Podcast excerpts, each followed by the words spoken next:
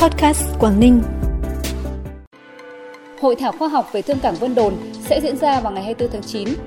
Sẽ khởi công dự án đầu tư xây dựng tuyến đường bộ chợ mới Bắc Cạn vào đầu năm 2023.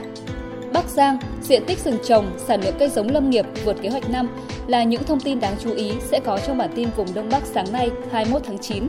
Sau đây là nội dung chi tiết. Thưa quý vị và các bạn, ngày 24 tháng 9 tại huyện Vân Đồn, tỉnh Quảng Ninh sẽ tổ chức hội thảo khoa học nhận diện giá trị, bảo tồn và phát huy quần thể di tích Thương cảng Vân Đồn. Với 33 bài tham luận của các nhà khoa học uy tín trong nước và quốc tế, Hội thảo khoa học nhận diện giá trị, bảo tồn và phát huy quần thể di tích Thương cảng Vân Đồn sẽ công bố các kết quả nghiên cứu, đánh giá toàn diện về vị trí, vai trò, quy mô, ý nghĩa, giá trị của quần thể di tích Thương cảng Vân Đồn qua các thời kỳ lịch sử, từ cảnh quan và môi trường, con đường giao thương hàng hải, giao lưu kinh tế biển, văn hóa, tài nguyên thiên nhiên và các vấn đề liên quan. Kết quả hội thảo có giá trị quan trọng, thiết thực, bổ sung căn cứ khoa học để tỉnh Quảng Ninh xây dựng hồ sơ quần thể di tích lịch sử Thương Cảng Vân Đồn, đề nghị xếp hạng di tích quốc gia đặc biệt, định hướng giải pháp khoanh vùng bảo vệ và thực hiện bảo tồn, phát huy giá trị di tích. Vào 7 giờ 30 phút sáng nay, tại sân vận động Thái Nguyên sẽ diễn ra lễ khai mạc Đại hội Thể dục Thể thao tỉnh Thái Nguyên năm 2022. Lễ khai mạc sẽ có gần 20.000 người tham gia, gồm đại biểu, khách mời, cán bộ, học sinh sinh viên, nhân dân trong tỉnh và các lực lượng diễu hành, biểu diễn, huấn luyện viên, vận động viên, trọng tài, an ninh, y tế. Đến nay, ban tổ chức đã tổ chức xong 13 trên 17 môn thi đấu của đại hội, còn 4 môn là bóng đá futsal, đẩy gậy, kéo co và điền kinh được tổ chức từ ngày 15 đến ngày 24 tháng 9. Lễ bế mạc diễn ra vào ngày 30 tháng 9 tại Trung tâm Văn hóa Nghệ thuật tỉnh Thái Nguyên. Còn tại nhà văn hóa trung tâm tỉnh Cao Bằng, Ủy ban nhân dân tỉnh Cao Bằng tổ chức lễ bế mạc Đại hội thể dục thể thao tỉnh lần thứ 9 năm 2022.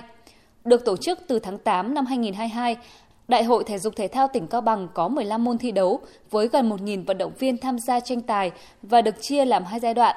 Giai đoạn 1 thi đấu 7 môn, cờ tướng, bóng rổ, bóng truyền, khiêu vũ thể thao, việt giã, cầu lông, bóng đá nam 7 người, vòng loại.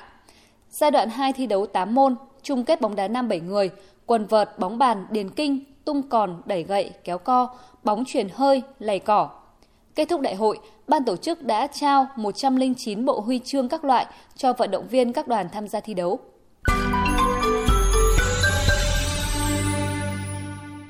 Bản tin tiếp tục với những thông tin đáng chú ý khác. Bộ Giao thông Vận tải vừa có văn bản trả lời cử tri tỉnh Bắc Cạn về tình hình triển khai dự án đầu tư xây dựng tuyến đường bộ chợ mới Bắc Cạn – đồng thuận với kiến nghị của cử tri tỉnh Bắc Cạn về nhu cầu đầu tư tuyến chợ mới Bắc Cạn theo quy hoạch được phê duyệt nhằm đảm bảo tính đồng bộ, góp phần giải quyết vấn đề lưu thông hàng hóa và hành khách cho tỉnh Bắc Cạn nói riêng, các tỉnh vùng Trung Du và miền núi Bắc Bộ nói chung. Bộ Giao thông Vận tải cho biết, hiện tại chủ trương đầu tư dự án đã được phê duyệt. Theo đó, tuyến chợ mới Bắc Cạn sẽ được đầu tư với chiều dài khoảng 19,4 km, quy mô phân kỳ hai làn xe, Tổng mức đầu tư dự án khoảng 2.017 tỷ đồng, sử dụng nguồn vốn trong kế hoạch đầu tư công trung hạn 2021-2025. Dự án dự kiến sẽ được khởi công năm 2023 và hoàn thành vào năm 2025. Thông tin từ Sở Nông nghiệp và Phát triển Nông thôn tỉnh Bắc Giang cho biết, toàn tỉnh Bắc Giang đã trồng mới 9,3 nghìn hecta rừng tập trung, đạt 130% kế hoạch năm. Tỉnh cũng đã trồng được 6,1 triệu cây phân tán các loại, đạt 100% kế hoạch. Cùng với trồng rừng và cây phân tán, trong tháng 9, các địa phương trong tỉnh đã sản xuất được 1 triệu cây giống lâm nghiệp các loại. Lũy kế toàn tỉnh sản xuất được hơn 36,9 triệu cây giống các loại, phục vụ cho trồng rừng. Cây phân tán năm 2022 tăng 5,8 triệu cây so với cùng kỳ năm 2021, cao nhất từ trước đến nay. Công ty cổ phần giáo dục và đào tạo TCH vừa phối hợp với huyện Mèo Vạc triển khai dự án Toán Cô Hiền về với trẻ em vùng cao tại trường phổ thông dân tộc bán chú tiểu học Cán Chu Phìn, huyện Mèo Vạc, tỉnh Hà Giang.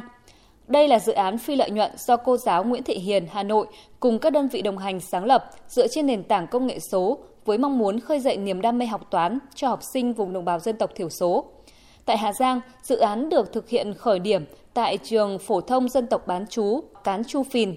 Trong một năm, nhà trường được thiết kế chương trình giảng dạy miễn phí dựa trên phần mềm dạy môn toán, hỗ trợ các công cụ tiếp thu bài giảng, thực hành bài tập, tham gia trò chơi để đánh giá chất lượng học sinh định kỳ.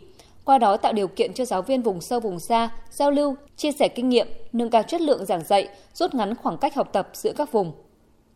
Phần cuối bản tin là thông tin thời tiết. Thưa quý vị và các bạn, trong ngày hôm nay, các tỉnh Bắc Bộ chịu ảnh hưởng của rìa phía Bắc, giải hội tụ nhiệt đới đang được thiết lập qua khu vực Trung Bộ. Trong khi đó, ở phía Bắc, lưỡi áp cao lục địa đang có xu hướng tăng cường xuống phía Nam. Do vậy, thời tiết nắng nhiều và hơi khô không còn duy trì nữa. Thay vào đó là trạng thái nhiều mây, có mưa và mưa rào bất chợt trong ngày, với thời điểm mưa tập trung nhiều hơn về chiều tối, đêm và sáng. Sang ngày 22, 23, do ảnh hưởng kết hợp của nhiễu động gió đông ở rìa phía Bắc giải hội tụ nhiệt đới, nên ở khu vực ven biển, đồng bằng Bắc Bộ có khả năng xuất hiện mưa vừa, có nơi mưa to và rông mạnh. Trong cơn rông tiềm ẩn nguy cơ về lốc xét và gió giật mạnh. Nền nhiệt độ giảm hẳn so với hôm nay, khi nhiệt độ cao nhất trưa chiều giao động trong khoảng từ 28 đến 31 độ, có nơi 32 độ. Thông tin thời tiết đã khép lại bản tin podcast Quảng Ninh hôm nay. Cảm ơn quý vị và các bạn đã quan tâm đón nghe. Xin kính chào tạm biệt và hẹn gặp lại.